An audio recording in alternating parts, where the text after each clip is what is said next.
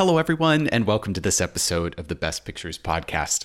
I'm Ian, this is Maggie, and on this episode, we are doing the seventy-first Best Picture winner, Shakespeare in Love. Shakespeare in Love is a nineteen ninety-eight period piece and romantic comedy directed by John Madden and starring Gwyneth Paltrow, Joseph Fiennes, Geoffrey Rush, Colin Firth, Ben Affleck, Judi Dench, so all-star cast. I just, one, Ben Affleck is so young in this movie. I think I mean, he's so is great, Gwyneth though. Paltrow, we'll t- but yes, I, we'll talk about that too. I love him in this little role. He's chewing all of the scenery, but in like the best way possible. Mm-hmm. They're all fantastic, and of course, Judi Dench just steals every scene she's in, in the best way possible. Judi Dench, to me, she plays Queen Elizabeth the First in this, and like her in this film, like in my mind, that is Queen Elizabeth the First, much like how in my mind she is also Lady Catherine de Bourgh. And always will be. Uh, she's just spectacular. Yeah, she's great. Um, the film depicts the fictional romance between William Shakespeare and the daughter of a wealthy merchant as he writes Romeo and Juliet. It is filled with allusions to Shakespeare's other plays, and it riffs on real historical figures and events, as well as like other playwrights of the time. Uh, Christopher Marlowe is like a featured character in it as well. We'll kind of like pull those apart as we like hit specific scenes. Um, but I don't know about you. I am a Shakespeare fan. I definitely don't know as much as like some people who really nerd out on it, but um, I really enjoyed all the Well, like, and I know little less. I, so it's it's all you this time. Do you not have a favorite Shakespeare play? Um, I have, I think, parts of plays that I really enjoy and really remember. Like the uh, play within a play in Midsummer Night's Dream is a comedic favorite of mine. Um, and individual characters, like the nurse in Romeo and Juliet. Oh, beautiful character. Um, Mid- Midsummer is probably my favorite one. Uh, speaking of plays within a play, this movie is, I think, both an allusion to and then also kind of highlights every now and then some of the like comedy and ridiculousness of that Shakespearean Elizabethan style of play. Um, but it does include a play within a play. It includes gender-swapped disguises, uh, mistaken identity, and ghosts, to name a few. Question mark? Ghosts? Ghosts. Sorry. Originally, Julia Roberts was actually attached to it for the part of uh, Viola de Lesseps that Gwyneth Paltrow plays. She ended up backing out because she was like insistent that Daniel Day-Lewis play Shakespeare, and he turned it down. So oh, then she was like, I'm peace. So glad that Daniel Day-Lewis did not play Shakespeare in this. Like, he's good, but I don't, I can't see him in this role. I agree. Honestly, I feel like he would have been a better fit for Marlowe. Yeah. I, I yeah. yeah. I don't, I'm trying to remember, and I don't think I've really seen him do something as comedic as this. And I don't even know if I would have liked Julia Roberts in this. I think she would have done perfectly well, but there's something about Gwyneth Paltrow's performance that's just very, that there's an innocence there, but there's enough agency. And she's very earnest. Yeah. Yeah. No, I, I like her in this as well. Um, although Kate Winslet was also offered the role. Um, and I do think Kate would have been very good, but I am very okay with Gwyneth Paltrow. I do think she does a very good job. I, I think we have no bad options in this list of people, if I'm being honest. Yeah. Obviously, this movie contains historical inaccuracies, but um, it is, like we said, very much an homage to that style of theater, Shakespeare's works. Um, and I would say, like, in general, I none, none of the historical inaccuracies bother me. I it is it is pure entertainment. Fiction, as you put it, a love letter to Shakespeare in general, not the literal person. So I'm not, I have no problems with any yeah. of it. Controversially, this won over Saving Private Ryan. So I do think we need to like address that a little bit. I do love Saving Private Ryan. I think it's a fantastic film. I also really love Shakespeare in Love. I think it is also a fantastic film. And for me, I'm just kind of like, they're just, they're hard to compare because the vibes of them are so different.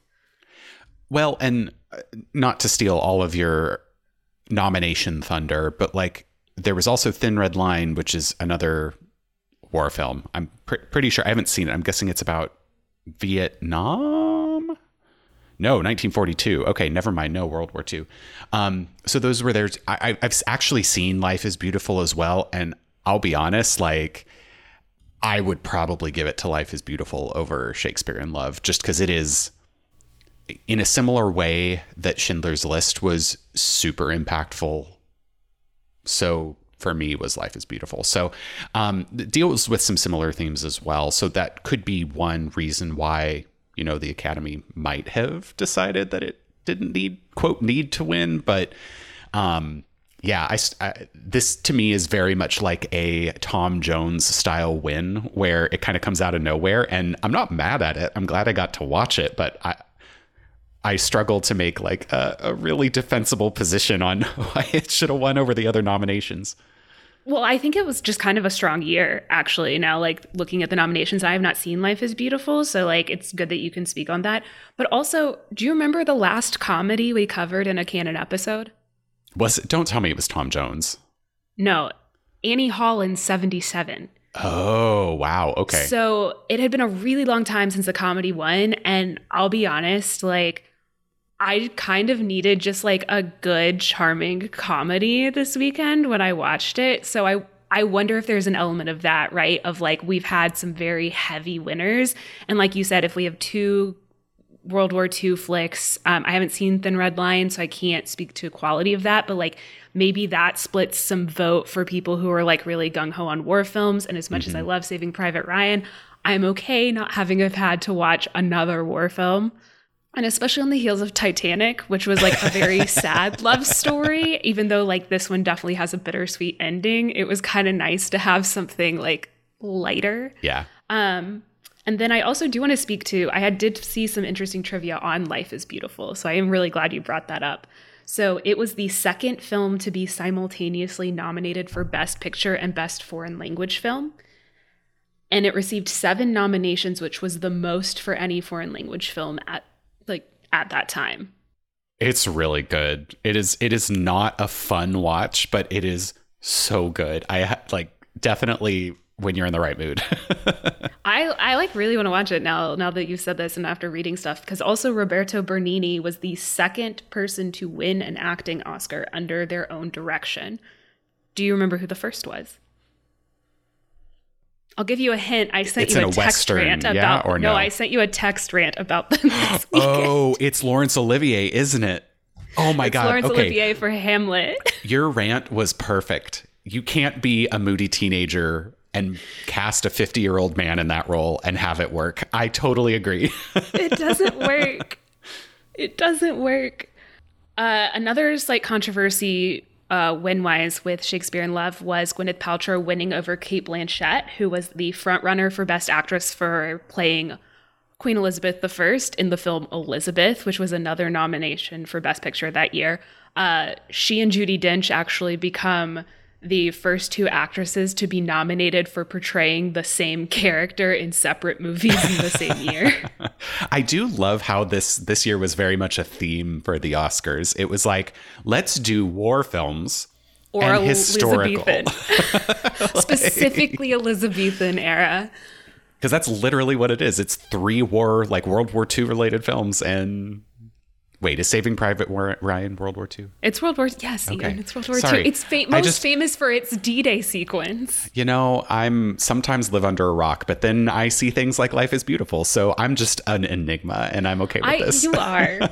You are an enigma. Um, I am actually very okay with the Paltrow win. I say that not having seen Elizabeth, but I think Gwyneth Paltrow is great in this. And I would also like to ha- remind people, she plays both Romeo and Juliet mm-hmm. in this film and does great as both. Yeah, I'm I'm not mad at the win. Um, this got a lot of nominations and wins. So John Madden was nominated for Best Director. As we mentioned, Gwyneth Paltrow wins Best Actress. Geoffrey Rush was nominated for Best Supporting Actor. I do think he is... absolutely great in this. Um, as always, Geoffrey Rush is great in everything. And Judi Dench wins for Best Supporting Actress. So somebody did win for playing Elizabeth. Uh, it wins for Best Original Screenplay, written by Mark Norman and Tom Stoppard. Stoppard actually wrote the play Rosencrantz and Guildenstern Are Dead, which is very famous play and uses two characters from Hamlet. Ian just looked at me kind of blankly. I, I did. So again, we're we're back on the I don't know anything train. It's a little bit of an absurdist comedy. Um, it wins for Best Art Direction, uh, which I can see. I do think that at the times the art direction's a little sparse, but also we're dealing with like poor actors in the Elizabethan era. And the, co- I mean, the way that it intersects with costumes, I think, is really where it shines. So, well, and Sandy Powell wins for Best Costumes. Perfect. Yeah. Love that. It was nominated for Best Cinematography. I do think the cinematography is really good, but it does lose to Saving Private Ryan for cinematography, which I do agree with. I could see that.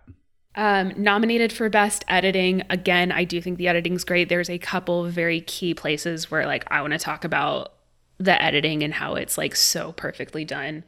Um, nominated for Best Makeup. Uh, Stephen Warbeck wins for Best Original Score of Musical or Comedy. Sorry, I was still stuck on the makeup nom, and I'm kind of like, but but what makeup? Like, people it's in, there, but...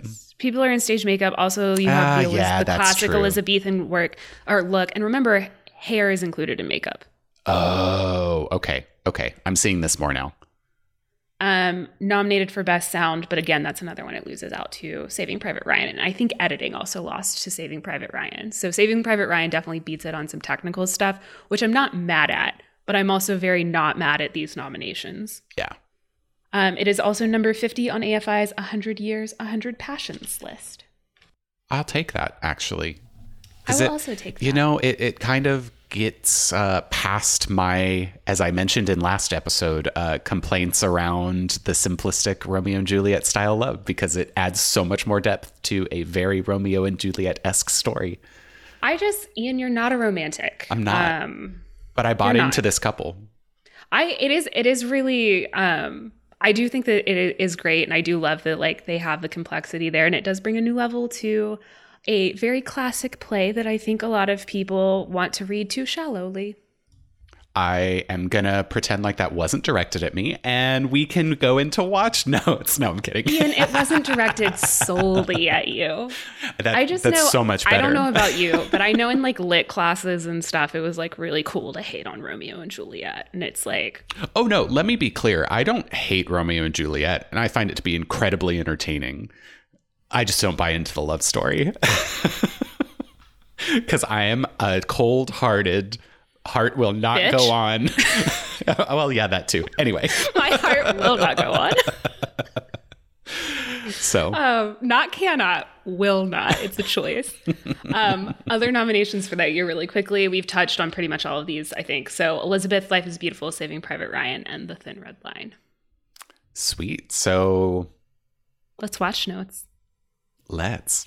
I I will caveat too. I watched this with a couple nice hefty glasses of wine, so I was like really feeling it. Well, I, I already, was. I'd already seen this movie, and I do really like it. So, like, it was a refresher, not like the first time through. Yeah, yeah. I had actually seen it before, but it had, it's been more than a decade since I had seen it, so it was almost like I was watching it for the first time. So.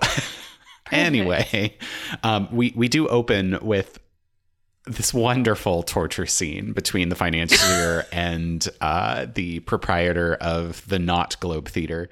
Um, the Rose. The Rose Theater with the boots. This just opening with these, like, really crazy oblique angles, but, like, against this comedic backdrop was doing everything for me. I loved this scene.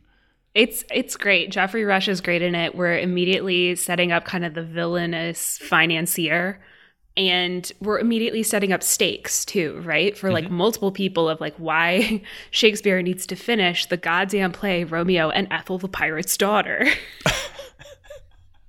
I am so glad that they decided to workshop that, because that is not, I, I would not watch that show.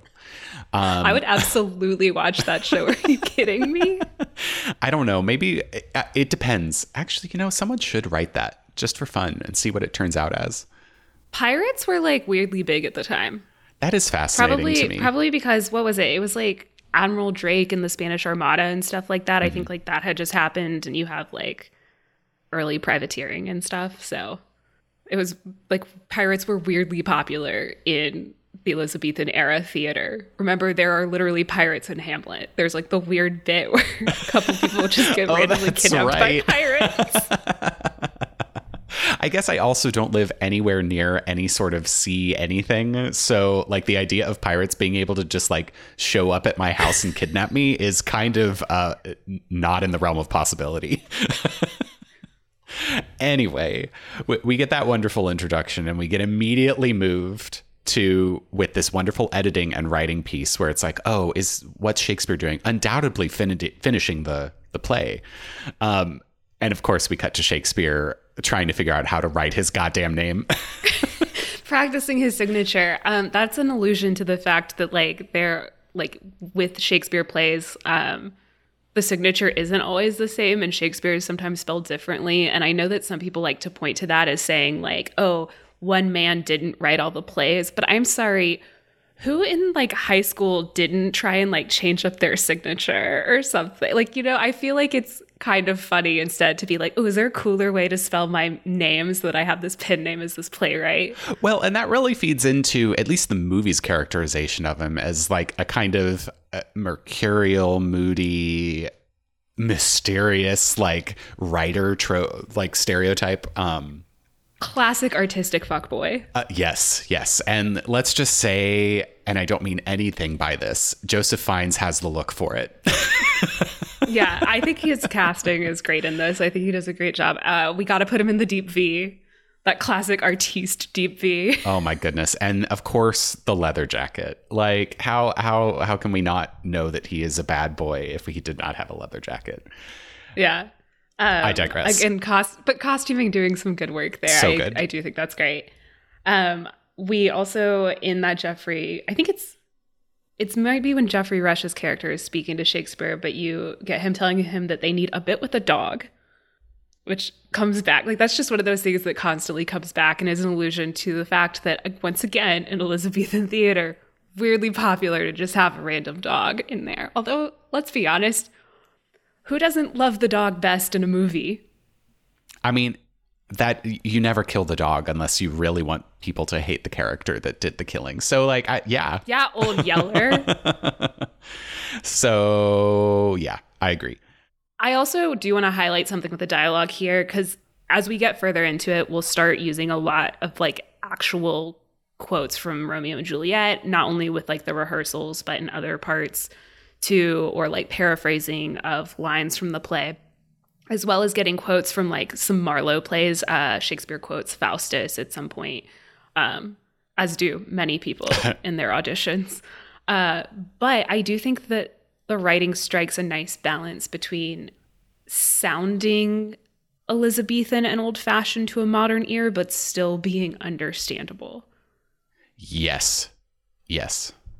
I'm trying to think of exact examples, but really for me it's summed up as the kind of Yoda way of speaking. Like, the word order is what changes, but it is done subtly enough and plainly enough that I didn't have issues.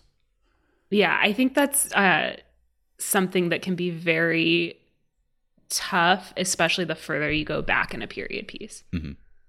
But I will say in this as well, I love their setup of kind of the nastiness of London when you have the scenes of folks just it's running so through the streets gross.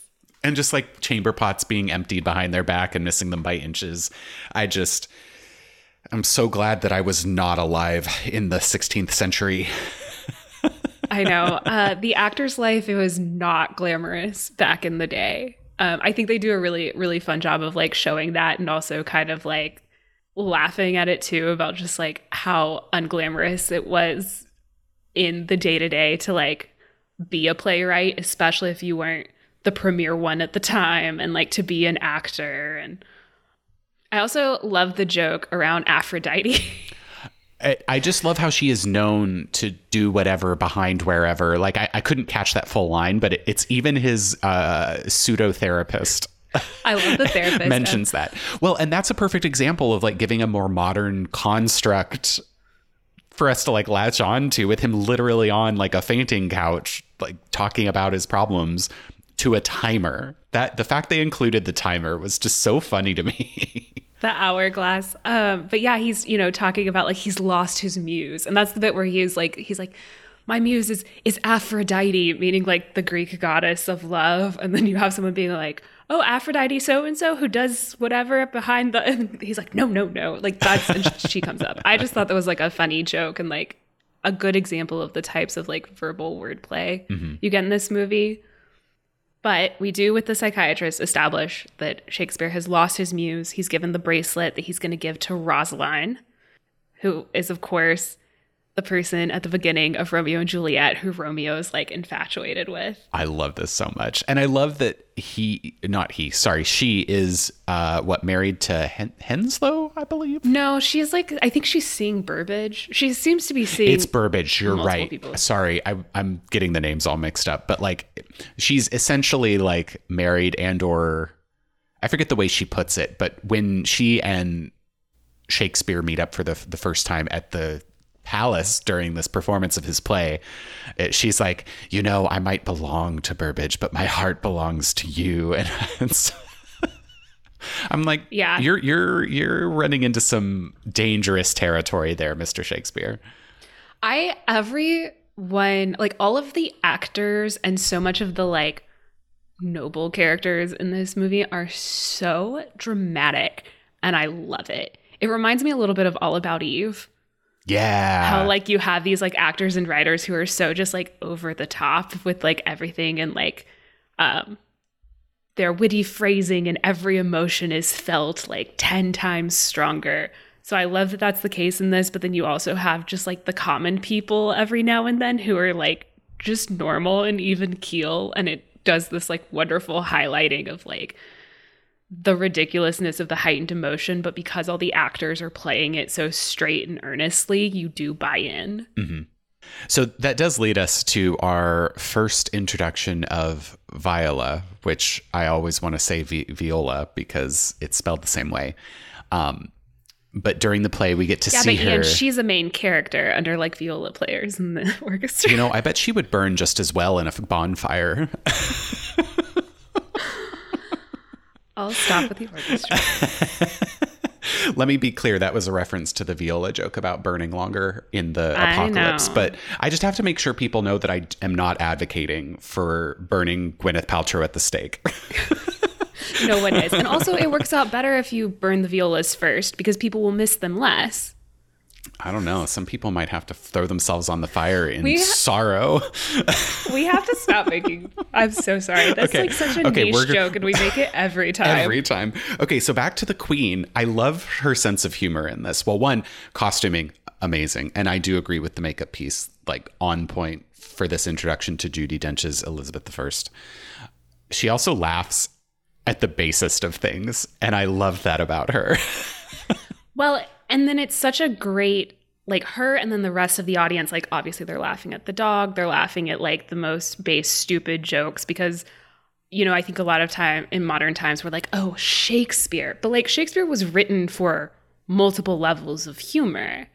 Um, and a lot of them were performed for common crowds, not just nobility. So like there are always levels to it. Um But I think this is a great introduction to Viola because it sets her apart from the rest of the crowd. And we get this immediate understanding of her as like a pure romantic mm-hmm. because she's not laughing at the stupid joke. She is enraptured during the like love monologue that one of the characters is giving while everyone else is uninterested. The queen looks like she's about to fall asleep. But we zoom in on Viola, who is enraptured, mouthing every single word along with the actor who's giving the monologue. She's in it. And then we cut to like getting to learn more about her, talking to her nurse, um, which I love their relationship. And we will talk about how the nurse is the greatest wing woman in the history of wing womanship. Oh, my God. And Imelda Staunton is just, oh, I love her in this. She plays. Well, I, I was lucky enough to recently have seen Romeo and Juliet done by like a Shakespeare company here in Atlanta. And it was hilarious. So great. And that like increased my appreciation of like the comedic aspects of this. And you kind of see it playing into that. And with the nurse, perfect example. And you get that echoed in the like play within a play production where they're talking about how this pirate king is now the nurse. And that's funny. And it was. Yeah. Yeah, no, I, the parallels between like what is happening versus the play and the way that they feed into each other and like the editing really highlights it is, it, it's hard to describe accurately just like how good it is, but mm-hmm. it's so well done. Um, but we that's where we learned that like Viola is being betrothed to Earl of Wessex, played by Colin Firth. Poor Colin Firth. He just cannot get the girl in the nineties. I will say, though, he he toes that line so well with this character. Where he plays a good villain. Right? And it's like he's just slimy enough. Oh, yeah. Like, we hate Wessex, and we can tell that, like, this is not going to be a good life for Viola mm-hmm. to marry him, which I think makes you understand her, like, whirlwind romance with Shakespeare. Like, that's her her last hurrah before she marries fucking Wessex. Yeah. Um also just would like to say I hate Viola's parents, and like I understand that like at that time, at that level, like, you know, of wealth and standing in society, it's like I will I'm a merchant, I'm gonna marry my daughter off to this broke noble so then like my grandchildren will have wealth and a title. But you've established that the broke noble lost all of his own money and is bad at handling money. So why would you give him your money and your child to just go lose it all? Because they need to have the additional old money standing. It's the same reason that Rose's mother was like, you gotta go marry this atrocious businessman. But they don't need, they've got the money. Uh, this is, this but is also, I feel like. Now. It's the opposite problem. I think this is me being a stereotypical American and being like, psh, nobility, titles. I'm not saying it's right. I'm just saying I can understand if you cared about that, why you would do it. I, and it's not so much, it's just the fact that it's like, he's just going to lose all your money now. You know, that's the part that gets me, is it's not like it's a broke noble who inherited a broke title and is like, I am actually going to be responsible and rebuild this historic, you know, like it's a guy who's just the worst. He really is. Anyway, sorry. That's my little spiel on that. I hate her parents. Um, and I hate Wessex, but I think Colin Firth does a great job of playing a good villain. Really does. So the, the last thing kind of in this sequence that I do really want to um, highlight here is we get the introduction of the idea that in theater, if you do nothing, it will just work out. How do we know? We don't. It just does. It's a mystery. No, no, no. I specifically the like that set of lines is so good because it's almost always delivered by Geoffrey Rush until the mm-hmm. last time, but he's always like, it'll work out. And someone goes, how? And he goes, I don't know. It's a mystery. And yet it always does work out. The theater immediately got reopened because of the plague. Well, in spite of the plague, I should say. Yes. In spite. Um, So anyway, I think next main sequence I, I'd love to delve into is the auditions for the actual play. Yes. Uh, again, the editing doing a brilliant job with this. Um, you have, again, they're just open auditions because the normal group of like actors that they would, like professional actors they would use are touring. So it's open to everyone, including the stuttering tailor who wants to be an actor. Okay, his arc is so great. I love his arc. Yes, I want to highlight that because it leads to my absolute favorite moment in the entire film and one of my favorite moments in all of cinema.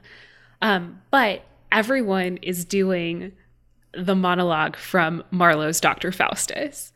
Which is a, as a quick aside, we did get a scene with some verbal sparring and like one-upmanship at a bar with Marlowe and Shakespeare. So they're setting up this kind of rivalry that really grates on Shakespeare. Yeah, but it's also like Marlowe's good at his job and also pretty nice because he he's the one who uh, kind of gives the f- original idea to Shakespeare of like Romeo's Italian and mm-hmm. he's, you know, a sucker for love uh, and Ethel is the daughter of his greatest enemy. So he's kind of like setting that that stage there. And a I, setup of uh, Romeo and Juliet. Yeah, and you have the, I think he says something at some point, and you have the recurrence of the, oh, it's a good name line from Shakespeare with like people naming characters. Um, but it does grade on Shakespeare. And then you have And I love the decision to keep the camera on Shakespeare splayed on one of the benches of the theater, not looking at the stage when this happens. And you just hear a voice, and the voice starts to give a monologue from Two Gentlemen of Verona, which was the play that was being done for Elizabeth earlier on. But the way that she says it, she's like, I'm going to give a monologue from a beautiful, I, the, I needed, I should have written down the quote, but it was essentially like one of the best playwrights of our time that is inspiring and all of this like very complimentary stuff. So Shakespeare and you think she's going to go into not Shakespeare. And yeah. then she does. And it's great. And, you know, she's on the stage. She's that classic dressed as a boy, and she's got her hair under the cap. So, like, obviously no one recognizes her. I mean, to to Viola's credit, she does have a very decent-looking fake mustache. She's not wearing it in the first one, though. Oh, I thought she was. Not in the audition. Oh. Um, no, in the audition, she's just in, I'm going to, like, men's slash boys' clothes, and she's got her hair tucked up under a cap. Mm. She gets the fake like mustache and like the wig in order to actually be in the play okay later. Uh but you have the great scene of Shakespeare standing up, immediately being like, who are you? Also, Gwyneth Paltrow killing the delivery of the monologue. She does a great job with Shakespearean language and monologues, and she has to give a lot of them. So you have Shakespeare jumping up, being like, stop, who are you? Viola, of course, runs because she was not expecting this.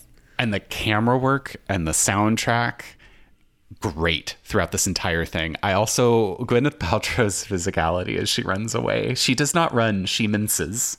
And it is so funny to watch. But they end up on the Thames in like these water taxis.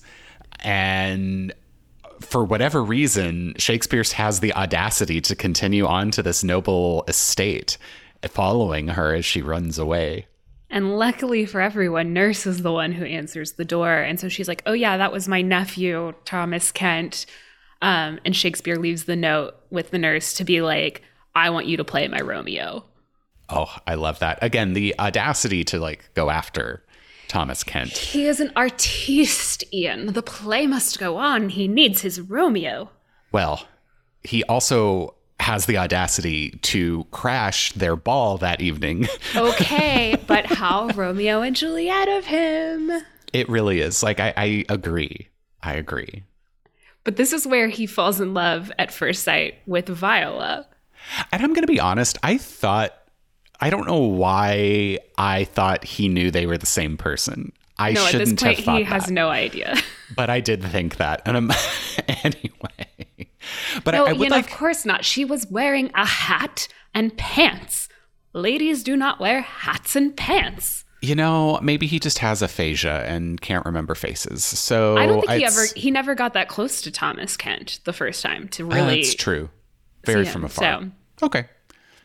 But in the scene, I, I do love how, and it comes back in the writing a couple times, how they distance or play off the stereotype of, again, the nobles being cultured and like proper and all of this versus the like theater troupe. And like when they're the way that Wessex is talking with Viola's father about her and about her stubbornness and about like, oh, is she fertile? And like all of this really plain, na- like arguably nasty language about her. It's gross. Her. It's um, really gross. It's such a contrast to kind of the views and writings of love that you get out of Shakespeare. So I think that was a really fun decision from the writer's perspective to characterize them that way. Yeah, I, I agree. I think that that's, that's, I hadn't thought too much about that, but I, I think that's such a good point. Um, also, you know, it doesn't hurt for us to hate Wessex more and really to dislike Viola's family more. Um, because it makes us cheer on her affair with Shakespeare. We also, very importantly, get the bit where Wessex confronts Shakespeare, holds a knife to his throat, and is like, who the hell are you? And Shakespeare says, Christopher Marlowe. That, I thought that was, at this point in the film, such a fun answer. Because it's like, gets him off scot-free, sort of.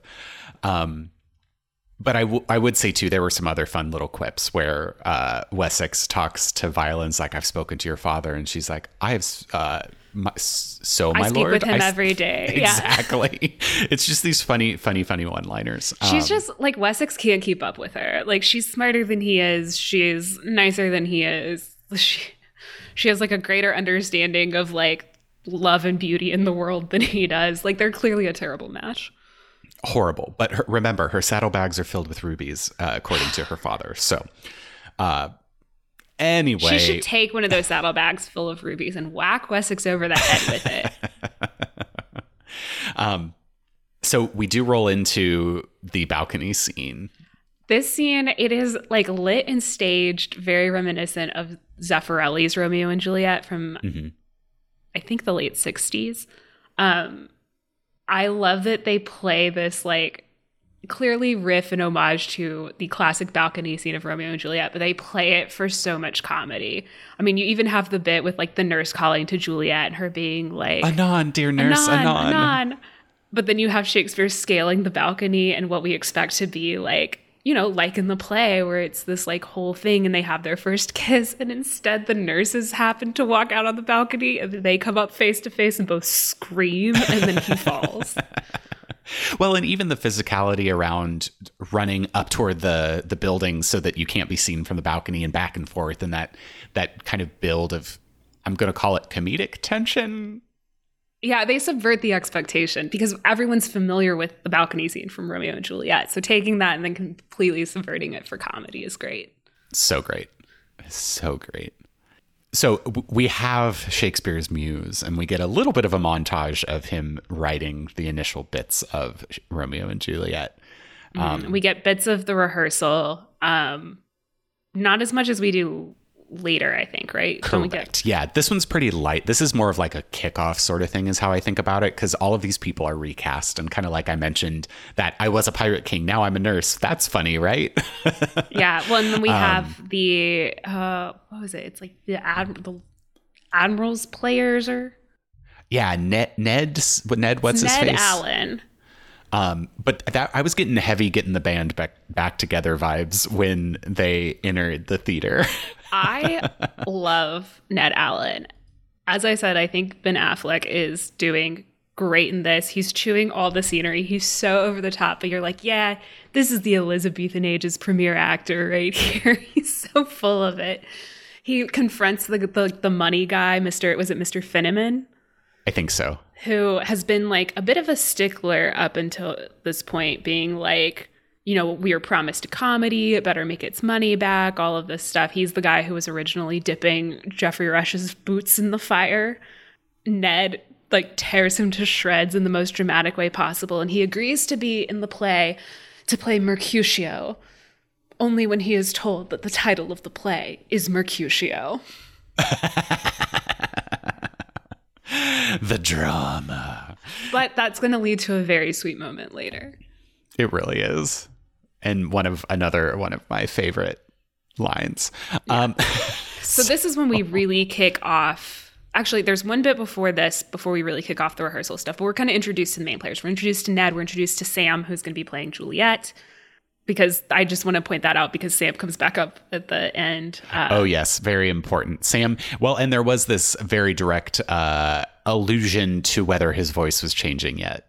Yeah. Yeah. He's because, of course, I don't know if we've mentioned this, but like back in the day, like women weren't allowed on stage. Yeah. So you had to have, you know, like prepubescent boys play women often so that you got the high pitched voice and everything. And so we also get a little bit more of the solidifying of Wessex's, you know, extension of his hand in marriage. So I love that the nurse is covering for Viola. She's at rehearsal. But the line, I love this. It's two hours of praying is not piety. It's self-indulgence. And could not agree more. But yeah, I nurse. My God, again, wing woman of the century. She oh.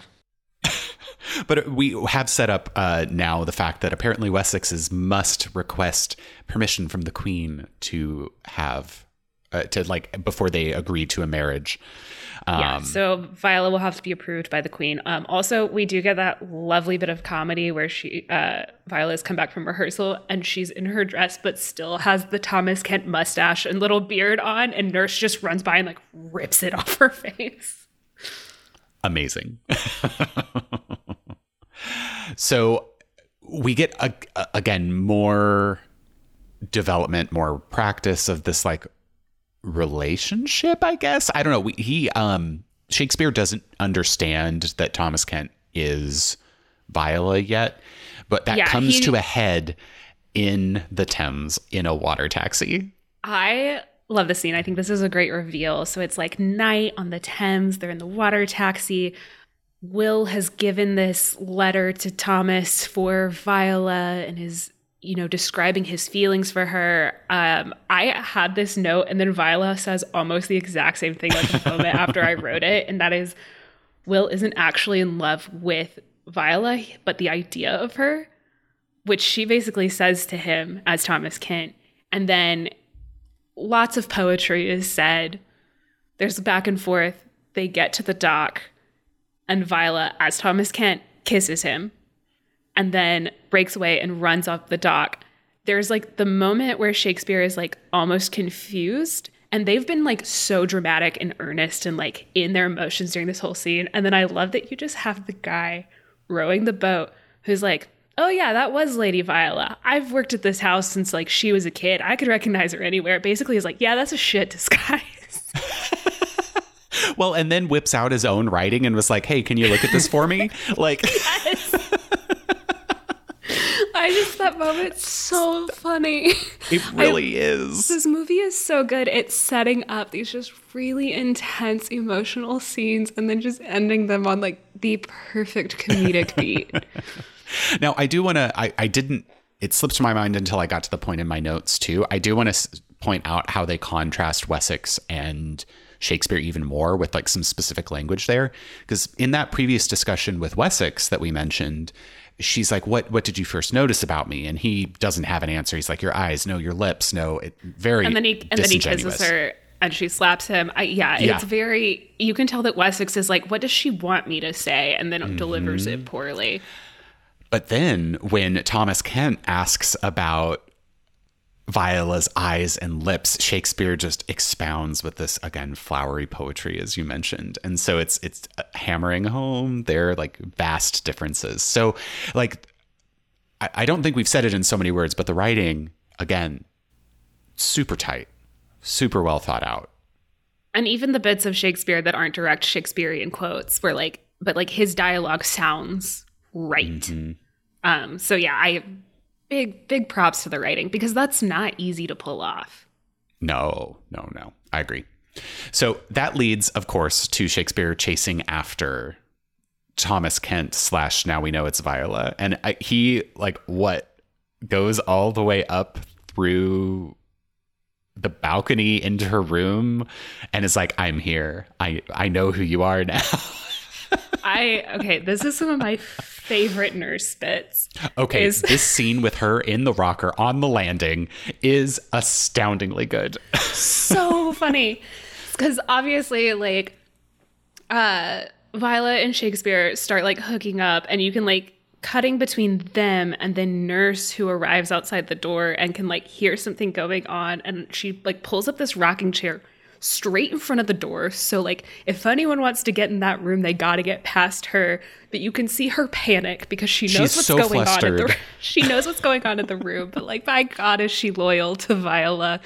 And so like you have the bit where the maid comes up with a tray of food and you can start to hear through the door, the bed creaking. And so nurse just starts rocking furiously violently, in the rocking so violently. And she has her little fan to try and yeah. like, you know, get rid of the vapors, as it were. Because she's having a meltdown as she's like trying to hold it together and like look composed. It's so funny. And the morning after, it continues to be just, they, they have this really sweet romantic like in bed moment. Oh, sorry, I forgot to mention they do like have a very sweet like love scene where he takes off her binder and she twirls and it's very sweet. Yeah, they have really good chemistry. Scene, their scenes together, like great chemistry with the actors. Their scenes together are, I think, very sweet, like well-written, well-shot. Um, the conversation in the morning, I believe that's the one that is reminiscent of the Lark and like the, was mm-hmm. it the Lark or the Nightingale? That's like a very famous line from Ro- Romeo and Juliet. It's I think like, with their no, conversation. It's the owl or, uh, yeah. yeah. But yeah. we, we get to see like how that inspires the play. Like, ah, because we're hitting this section that we're going to be cutting back and forth between Viola and Will together, and her either reading bits that he's written or them having conversations and saying things to one another that we're going to see become part of the play, intercut with rehearsals of the play.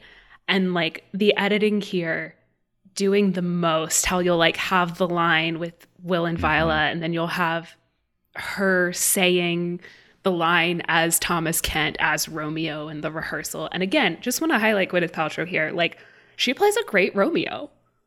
Oh, yeah. And the, the believability of this kind of uh, clandestine affair that you get in some of these scenes where it's like Romeo is on stage but has one hand backstage as Shakespeare is kissing it. And then it, it, it that was one of the like huge cinematography and editing riffs that I really stood out to me. Yeah, it's great. And then also we're getting to know like our supporting players a little bit more through all of this. And I love how like as the rehearsals progress and we're getting to see more and more of the play and we're moving further and further through like Romeo and Juliet's story, you start to see everyone getting sucked in yeah. and invested, and kind of you start to get this air of everyone being like, oh, this is special, including Mister Fenneman. Yes. There's the bit where he throws Geoffrey Rush out when Geoffrey Rush is like, where's the dog? Where's the comedy? He's like, get I out just, of here. Mister Henslow cannot keep up at all with what is actually going on. He is such a bumbling idiot.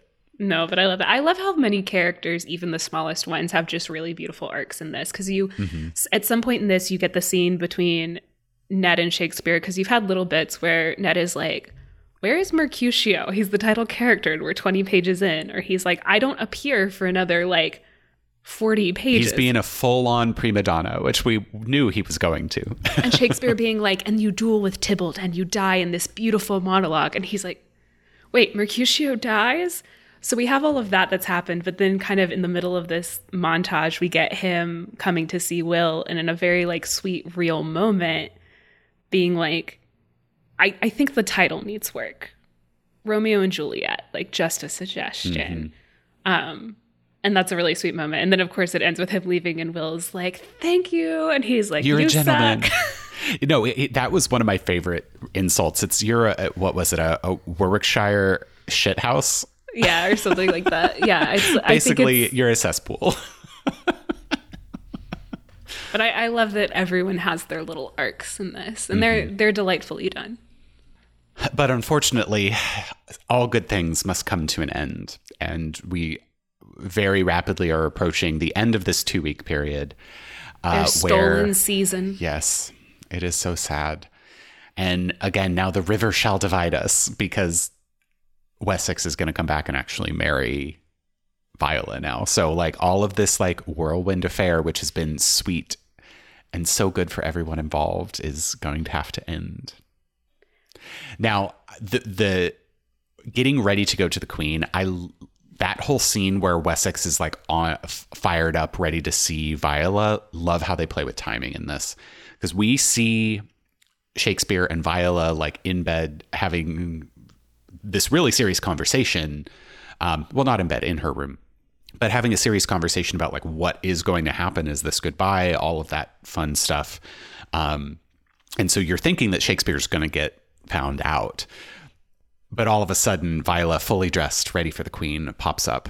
And I also just want to highlight, and again, like, what a good job Colin Firth does in this, and how good the writing is on like Wessex as a villain. His interactions with like the nurse are like full villain. And then the way he tries to like cover it up in front of Viola until yeah. they're married. It's like, yeah, it's very sinister. It is. But fortunately, we get Will Shakespeare dressed as a nurse uh, for such comedic relief. Classic. Classic Elizabethan theater bit. Remember, all it takes is uh, not, well, I, w- I almost said a nun's habit, but a nurse's habit. I don't yeah. know what you would call that. If you can't see their hair and they're wearing the clothes that you would expect them not to be wearing based on their gender, then like, who is this? I, I don't know. Do you? No, obviously not, Ian. Now, visiting the Queen, that whole scene was glorious. So first, the confrontation between um, Wessex and Disguised Will was like really interesting, because um, we do set up this Marlowe character as being the one who is the other man that Viola is seeing. And the line about how he had a lovely waistcoat, but shame about the poetry is oh just... Oh my God. You I had to get wrote, that dig in. You had to. I wrote that line down too, because what uh, Wessex asks, he's like, is there a man who comes by the house? Like, he's a poet. I met him there one time. And she goes, oh yes, Christopher Marlowe. Lovely waistcoat. Shame about the poetry. I just, I love that line. I laughed out loud. And it continues with Judi Dench's performance as the Queen in this. So she suffers no fools and takes Wessex down two or three or four pegs very publicly, which I love so much. I, yeah. Oh, she's she's got wit and smarts and is also terrifying. Oh my God, right? Like, she walks up afterwards and is like, you should marry, you could, you can have her if you want, but you're a fool. Yeah. um, and but this is where we have the wager, um, because Viola scandalously disagrees in, like, you know, very chill discourse with the Queen. Um, About the nature of love. Well, by saying that, like, plays can show, like, the true nature of love and stuff, because you have the Queen saying, like, um, you know, what do you like about plays? And Viola's like, oh, I love, like, the romance. And she's like, oh, plays don't show what love really is, um, which I think is particularly interesting if you know a little bit of, like, the history of, of Elizabeth the First and, like, who she was rumored to, like, be in love with and have affairs with um, in her court. Like, the idea that, like, oh, love works out happily, like, you could see where that would make her kind of, like, very yeah. foreign to her. Yeah. Um, and where something like Romeo and Juliet would be more appealing, as we find out later. But you have Viola kind of speaking up and being like, oh, but they can, and then correcting herself and being like, well, they haven't yet, but I but I believe that, like, there is a playwright out there who can do it. Um, of course, speaking about Shakespeare and Romeo and Juliet. So that's when Wessex is like, oh, I would wager fifty pounds that, like, no one could do that. And the Queen's like, okay, we got a wager here that she will hold him to. And again, Love I it. just want to talk about, like, how he's supposedly broke and he's out here wagering fifty pounds on nonsense. Sir, get your act together. Well, I mean, now I think we know how he lost all his money by making vibe killing wagers. Like, you're right. He is such a vibe killer. So not only did he murder Marlo- Marlowe, he murdered the vibe. He really did. So m- moving past this scene, we have a confrontation among the theater troops. The two houses of our movie, both alike in indignity, frankly. That is perfect. But it's the Henslows and the Burbages, and It's One. a great sword fight. Like, it's it's shot well. It's really fun. There's, like, wonderful comedic moments of Henslow being like, my set pieces. And even the lead up to it, where Burbage is literally, like, having sex with uh, Rosaline yeah. while Marlowe is in. Was it Marlowe who came to see him? It is Marlowe who comes in and is yeah. like, oh, yeah, you still owe me money for that play. You like, get you're the not pages getting... when I get the money. Yeah, which... Uh, the play he talks about, because he tells Will earlier that he's working on, I think it's A Paris Massacre, which is an unfinished Marlowe play. Oh, that is a fun nod. I mean, yeah. fun fun to the history side, not fun that he died. But no. um, anyway, they're just going at it at the same time. And I'm like, what what is going on here? This is unhinged. Um, but it comes out because of a bracelet that uh, Will got from his therapy type person and his, put his name his in. His therapist, who's also like a witch. Okay, the fact that there were seventeen signs out of this person's establishment of all the different services provided was all you need to know about the type of person his not therapist was. But, like, I mean, what what is magic but science that is yet to be explained? Um, but I... Oh, that's so poetic. Thank you. I was watching a lot of Shakespeare recently. But I, I love the idea of, like, just throwing it back to the psychiatrist, but, like, the idea of modern day doctors. But, like, back in the day, like, it really was a mixture of, like, science and witchcraft. It, yeah. That was medicine. We don't know what's going on, so do this thing and we'll hope. You know, I'm terrified to understand in the future things that we're doing today that are just insane. Like, I'm scared to know.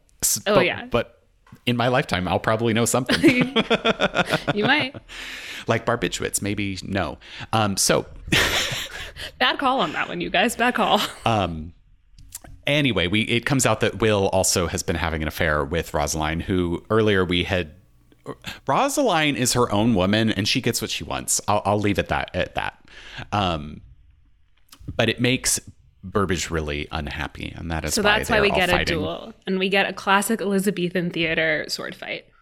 It's a delight, which is really pure fun. Delight and chaos. Yeah, I think it's a fun sword fight. It's a really fun sequence. You have uh, Will hiding Viola, aka Thomas Kent. We should just refer to her when she's in Viola clothes as Viola, and then Thomas Kent when she's in Thomas Kent clothes. Her two or Viola alter Kent. Egos. Yeah. Um, or Thomas she, LeJessups or whatever. DeLesseps. DeLesseps, um, that one. But like hiding her under the stage. Yeah, it's it's a funny, funny little sequence. And it does end up with them at a bar slash brothel. I it, I got yeah. bar vibes, not brothel vibes, but oh, honestly, it's, it's probably one and the it's same. It's definitely a brothel. It is not subtle. But I love how that is how this fight ends up, is like, eh, we're done. Let's go drink and engage in other activities. Everyone's bonded. Um, this is where Viola finds out that Will has a wife. And that Marlowe is dead. And that this, yeah. Uh, well, when she runs out, then someone comes in as Will's trying to go after her, and you find out that Marlowe is dead. Will feels extremely guilty because his first conclusion is Wessex killed Marlowe, thinking it was me. Um, and I will say that Christopher Marlowe died somewhat mysteriously. There's Ned has a line later that was like the accepted story at the time of like it was a barroom brawl. Um, but like from my very light reading on the matter, that is like some in some ways a little contested. And so there are like other theories of what if, what may have happened. So anyway, I like them using that little like historical pseudo mystery to like work into this plot. There's like one other thing. Oh, this. The bar scene's also where Will, in order to shut Finneman up, at one point offers him the part of the apothecary. Oh, I love this arc for Finneman. I he takes too. This so seriously, and he has like three lines. And he's got the cap that he has seen just such an apothecary wear. He he has, in his own mind, such big main character energy. But like I he also does it. He does such a great job because um, we at one point we see him multiple points like nervously rehearsing his like three lines that he has, but he does a great job in the actual show, and I love that for him. He does. Um, we have Will praying in the church, and then we also have Viola on her way to church with Nurse. Wessex being like, "Oh yes, are you also going to pray for that poet who died?" Being like all smug and smarmy. And of course, Viola assumes it's Will. The dramatic irony in that whole scene with the lack of names is perfect. Okay, my note on that, though, is like, Viola, girl, you gotta have a better poker face. I mean, if she's gonna try and make a go of a marriage for familial ties, not love, like, you... you Well, be a little more cunning, please. You're smart enough for it. Here's why you need to have a better poker face, because Wessex clearly is doing it to make her upset. Yeah. Like, he's clearly telling her to make her upset. Don't let him see you cry. Don't let him have the satisfaction. She does cry, though. I agree with you. It's, yeah. Yeah, she's not as spiteful and petty as we are, but... Well, you know, she'll learn. She'll um, she's young still. Um, she'll get old and bitter. I lack like I'm ancient and bitter, and I'm only a little bit of both of those. Yeah, I think technically we're both still young, but we have the souls of bitter old eighty-year-olds. I'm um, going to blame COVID. So anyway, they make it to the church, and I think this is hilarious. Shakespeare is there, and of course, uh, Wessex thinks that it's a ghost. Like, this is such a Hamlet. Like, oh, it's Hamlet, it's Macbeth. Macbeth. It's such a Shakespearean tragedy element. But of course, he freaks out and is running from the church, and everyone's like, what is this insane dude doing? Viola sees Will, is obviously like crazy relieved that it's not him who mm-hmm. died. And they have such a sweet scene by the riverside. Just, you know, I, I interpreted that as basically professing their like real love for one another. And I was in. So that, yeah, I, I don't know. You say I'm not a romantic, but like all of this development that we have seen and this connection over some really, I, I, I don't think weighty stuff, but like really fulfilling playwriting and I, like creating something together. I don't know. It's just, it's so much more believable to me. No, like, well, one, it's a good movie. And well, two, yeah. I think like the actors have good chemistry. And because of like the writing and the setup, like I agree, like I think they're a very believable couple and that you really do like believe their love for one another. But like that scene is very poignant because like they are confessing their like real love for one another, but also fully recognizing that like I will always love you, but like this does not work out. Yeah. Ugh. And that's where we have kind of the turn in the tone of the play, because in the rehearsals we were seeing like the balcony scene, we were seeing all of the like falling in love. And now we're going to start to see the tragedy part of it. Yeah. And I mean, it, it starts kind of with Wessex storming into a rehearsal and battling. We get another great sword fight. And this one was real, like really touch and go. I it I appreciated how often the like kind of powers flopped between the two. And then, of course, that the end where they have the reveal of a woman on the stage. But even that was still done comedically. But yes. Well, and I, I want to point out like the, t- the use of comedy to also build tension in that sword fight. Cause you have the bit where Shakespeare gets Wessex, but it's a stage sword. Yeah. And it's bendy. Well, and he even brings out the like jingle bell, like prop thing. Like it, it, it is still really funny. It's funny, but also like, it's so tense. But yeah, you, you have the, the reveal of like, there was a woman on this stage. So like, and again, would have been illegal at the time. Um, you have whoever it is who regulated the theaters and decided when they were opened and closed shows up. You have the kid who we hadn't mentioned who plays with the rats and is like kind of unsettling in his love of violence okay, and gore. So he was introduced earlier feeding rats to cats or mice to cats. And I'm like, how? He auditioned he... at one point too. Oh, so the character... Okay.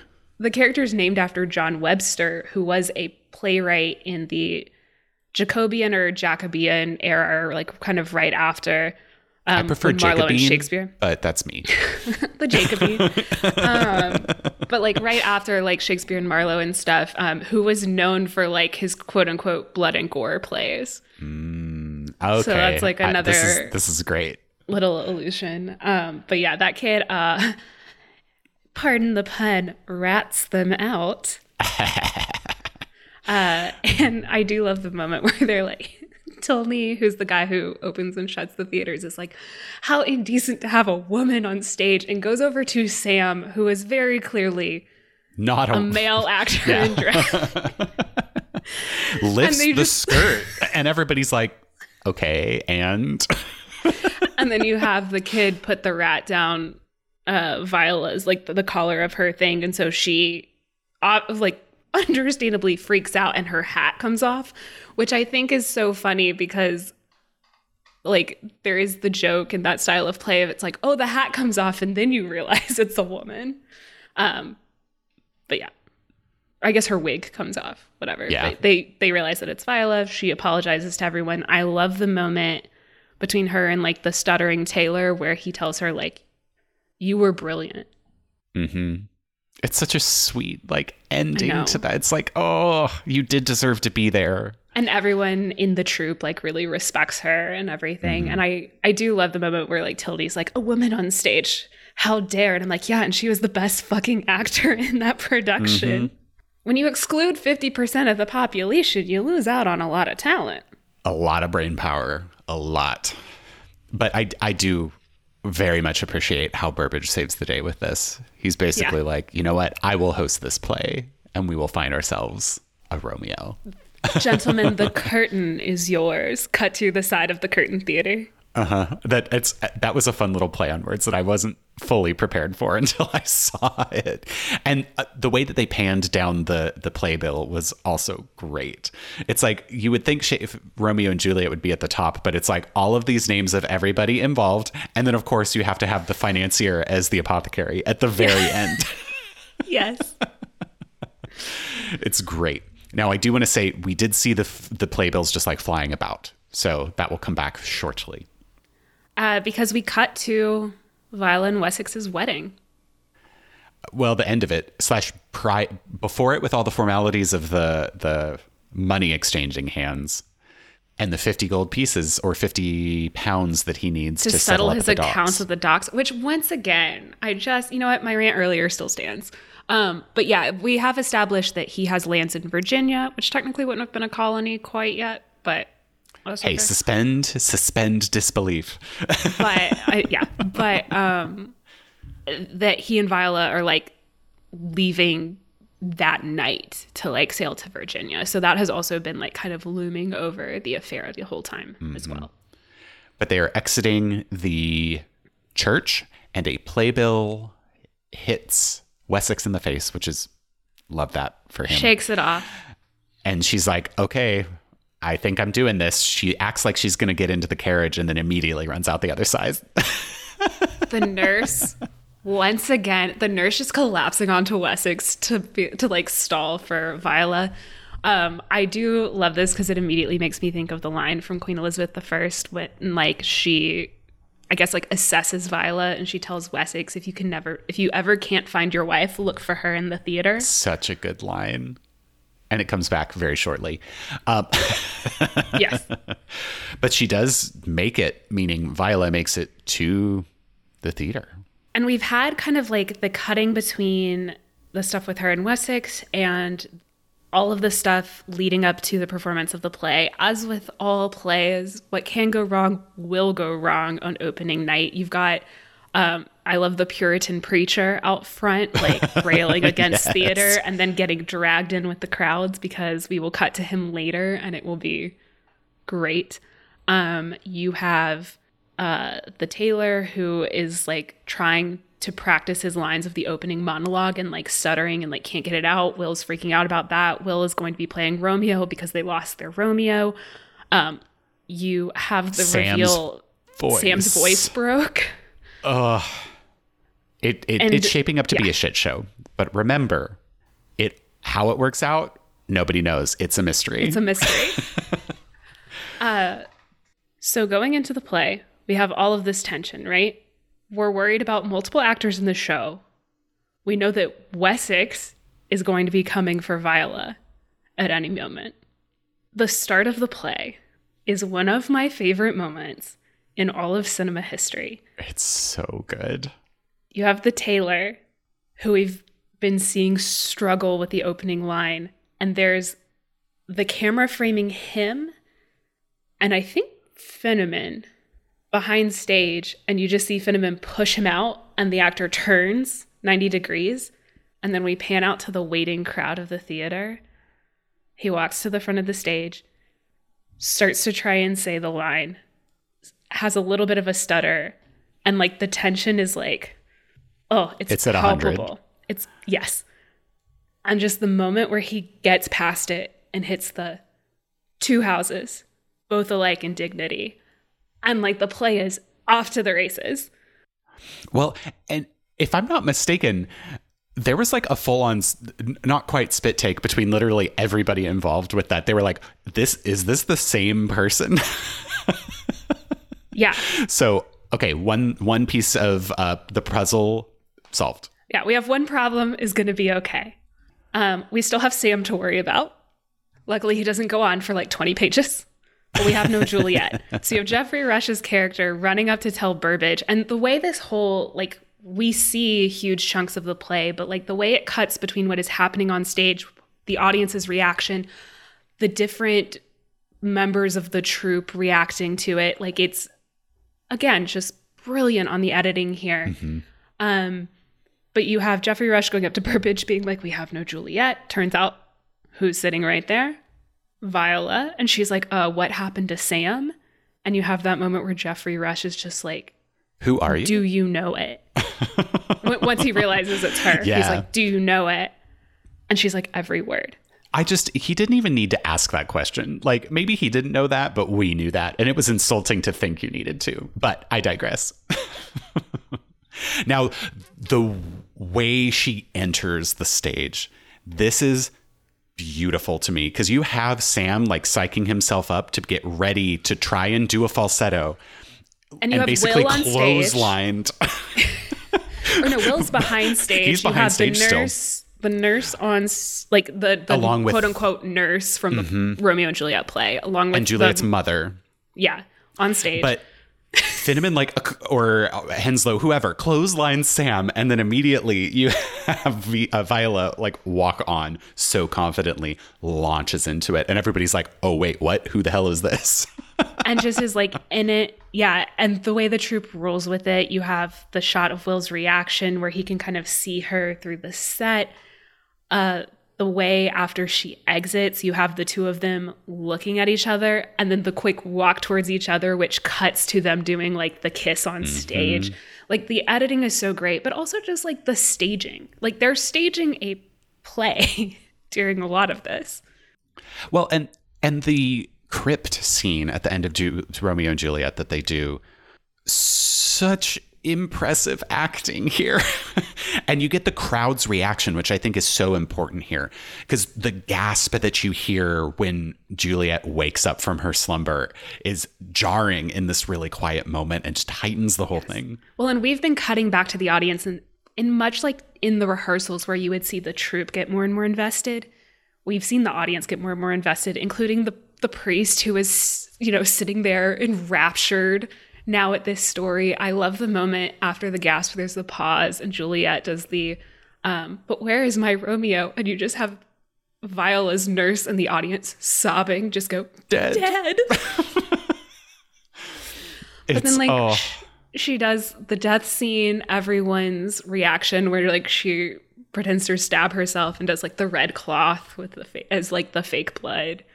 And then the moment with, like, the play ending and it just being silent until the one person starts to clap, and then it's just uproarious applause, a true standing ovation, not just a standing ovation to be polite, but a true one. Mm-hmm. I, yeah. Don't get me started on that. There are way too many standing ovations no, these days. I am, I am with you. It's, if everyone does them all the time, they lose their impact.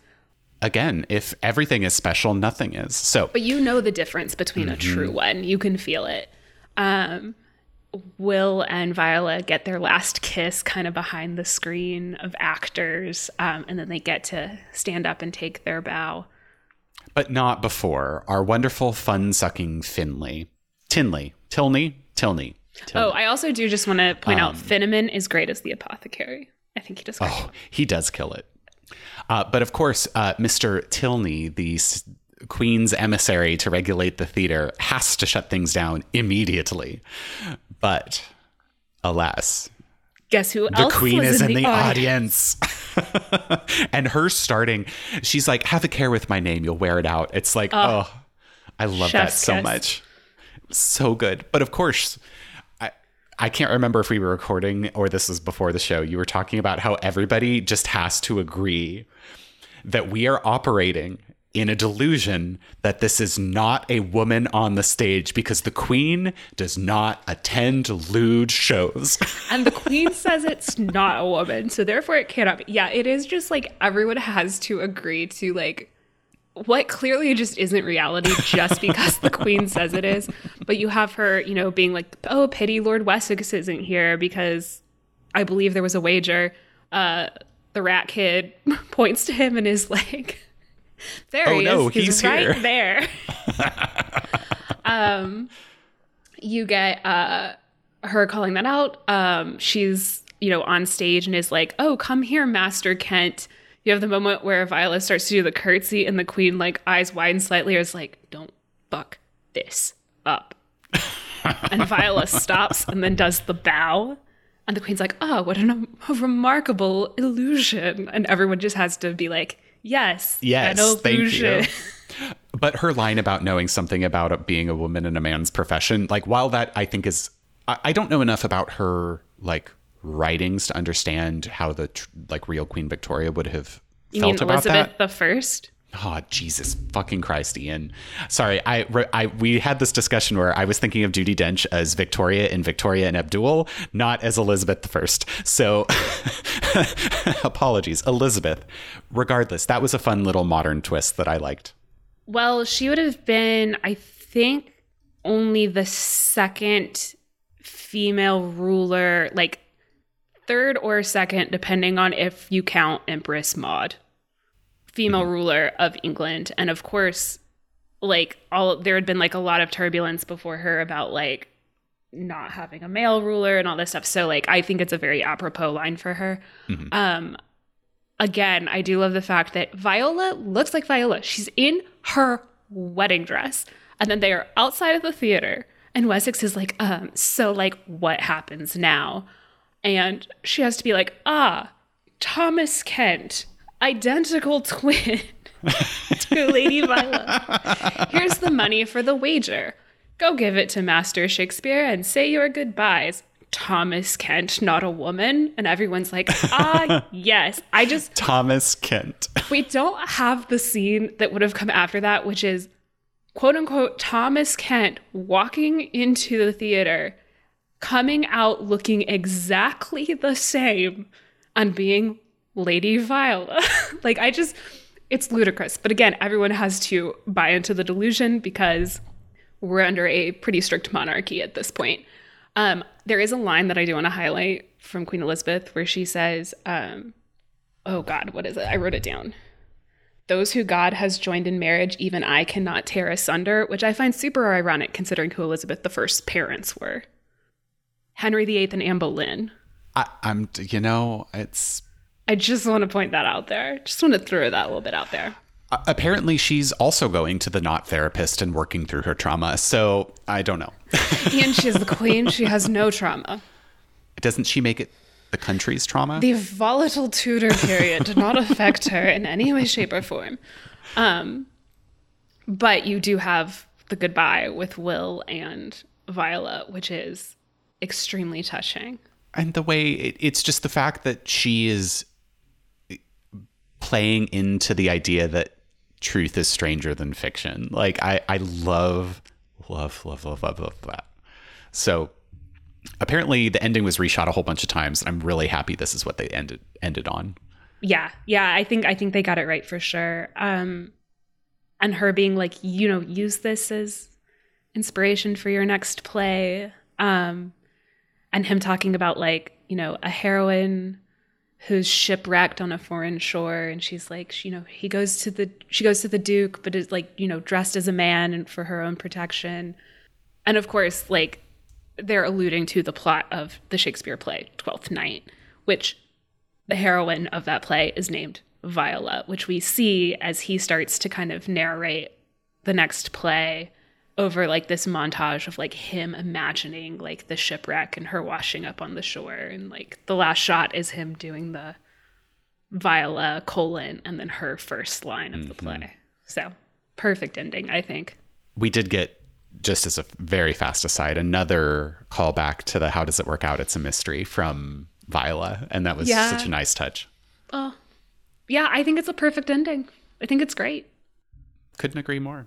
Also, like the last thirty minutes when they're doing the play is like some of my favorite stuff. It's a they they did exactly what I hope filmmakers do when they you take a stage play and incorporate it or put it on film. Like used the medium perfectly, and the editing and the soundtrack came in at all the right moments. Not to mention the costumes, which were astoundingly good. So. It's it, it lives up to all the hype. The acting, too, like everyone, when they're like, you know, in the quote unquote play, like they are acting it as if on stage. I'm a fan. I really enjoy this movie. I find it just like really charming and delightful. Oh, for sure. For sure. Should we get into rankings? We should, but it's going to take me a hot second because um... I know this one's going to be a little hard for me. Because it's hard to rank comedies because we don't get many of them. And they're just different vibes. And I don't want to be like oh, but some things should get ranked higher because they're dealing with more emotional or like quote unquote difficult or quote unquote mm-hmm. serious subject matter. I know I do that some, but I'm going to try see, not to. My problem is I want to have it around the same place as the Titanic. So like kind of in the high high teens, low t- low to mid twenties. But I can't, I'm having trouble coming up with like a good spot in there. I think I know where I'm going to put it, but there's a group of like five or six movies that like I just need to reshuffle them. Yeah, they're like same. Roughly in the right place. I just need to reshuffle the exact order. So that would be my caveat on where I'm putting putting it, is that there are a couple movies below it that I would probably like reshuffle it with, but for now this is where it's going. But we're getting close to another reordering episode. Thank We're going to start God, doing them every we'll, decade. We have to. Because it's getting harder and harder. Honestly, and this is going to break your heart, so sorry. I think I have On the Waterfront too high in my list. Oh, you need to rewatch it. I also need...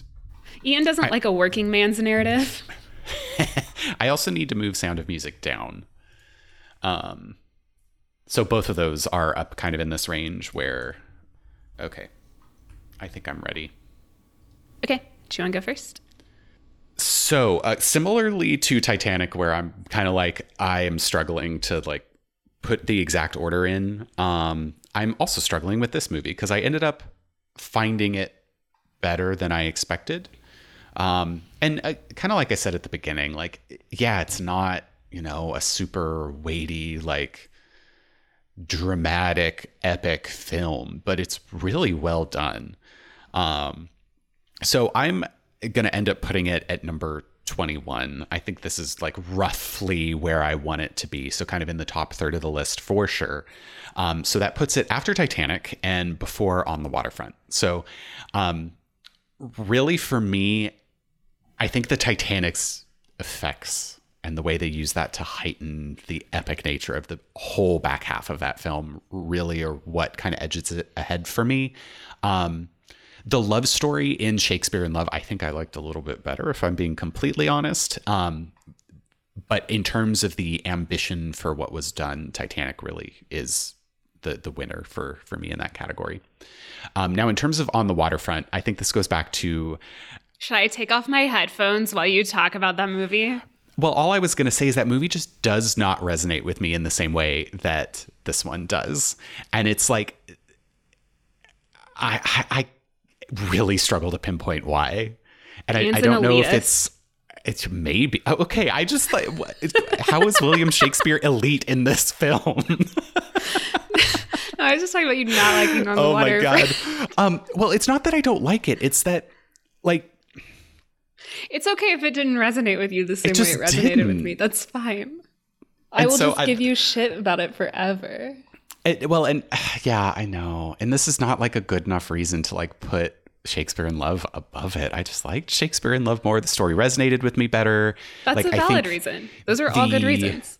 Overall, like the cast was, I like, I, I remember very clearly some of the main characters in On the Waterfront. But like the supporting cast seemed to fall more in the background. Like, I don't know, it, this ensemble in Shakespeare in Love just felt so much tighter and more engaging. Those are all perfectly good and valid reasons. It's your list. These are your rankings. I liked it better is a good enough reason to put it above something. Ah, but again, I just, I don't, On the Waterfront is not a bad movie. I just... No, art is yeah, fully so. subjective and anyway. You can subjectively be wrong. It's fine. Um, I actually also put Shakespeare in Love at twenty-one. Um, we gotta I... stop this. We we have to like disagree more. On the Waterfront, we very much disagree on.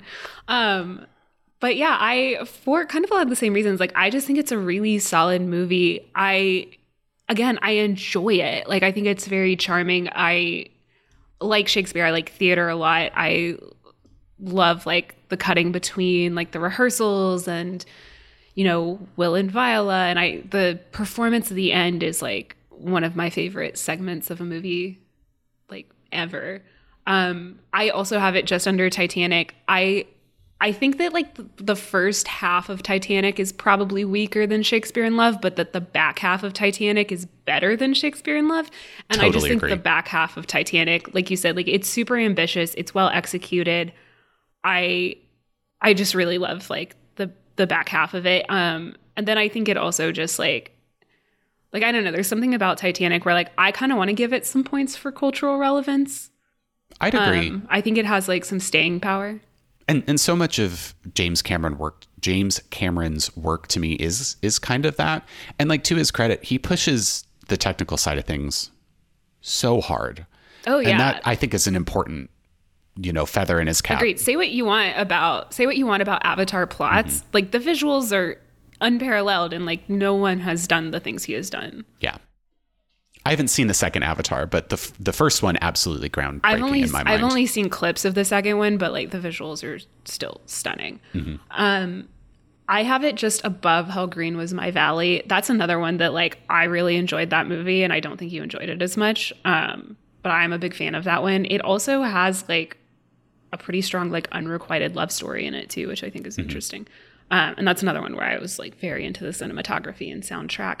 I do have a few below Shakespeare in Love that I would on re-rankings pull above it. So it will probably fall a little bit when we do our re-rankings. Like Terms of Endearment, I would pull above it. Um, potentially pull Platoon above it. Although like I don't think I'll ever watch Platoon again. Really good movie, but like really difficult watch. Oh yeah, Platoon's in my top ten. So I... Everyone you mentioned for me are are above Shakespeare yeah, in Love. Yeah, so I, I do think like part of me ranking Shakespeare in Love highly is like I have and will watch it more than once. I really enjoy mm-hmm. it. It's just, again, it's delightful. It's got It Happened One Night energy about it. It does, doesn't it? Yeah. I like when we get to do a comedy. Me too. It is so refreshing given... Especially the fact that we're going to have to slog through American Beauty next time. Yeah. I that'll be that'll be a tough episode, but hopefully it'll be like an interesting episode. But then we get to re-rank. Thank God. Yeah.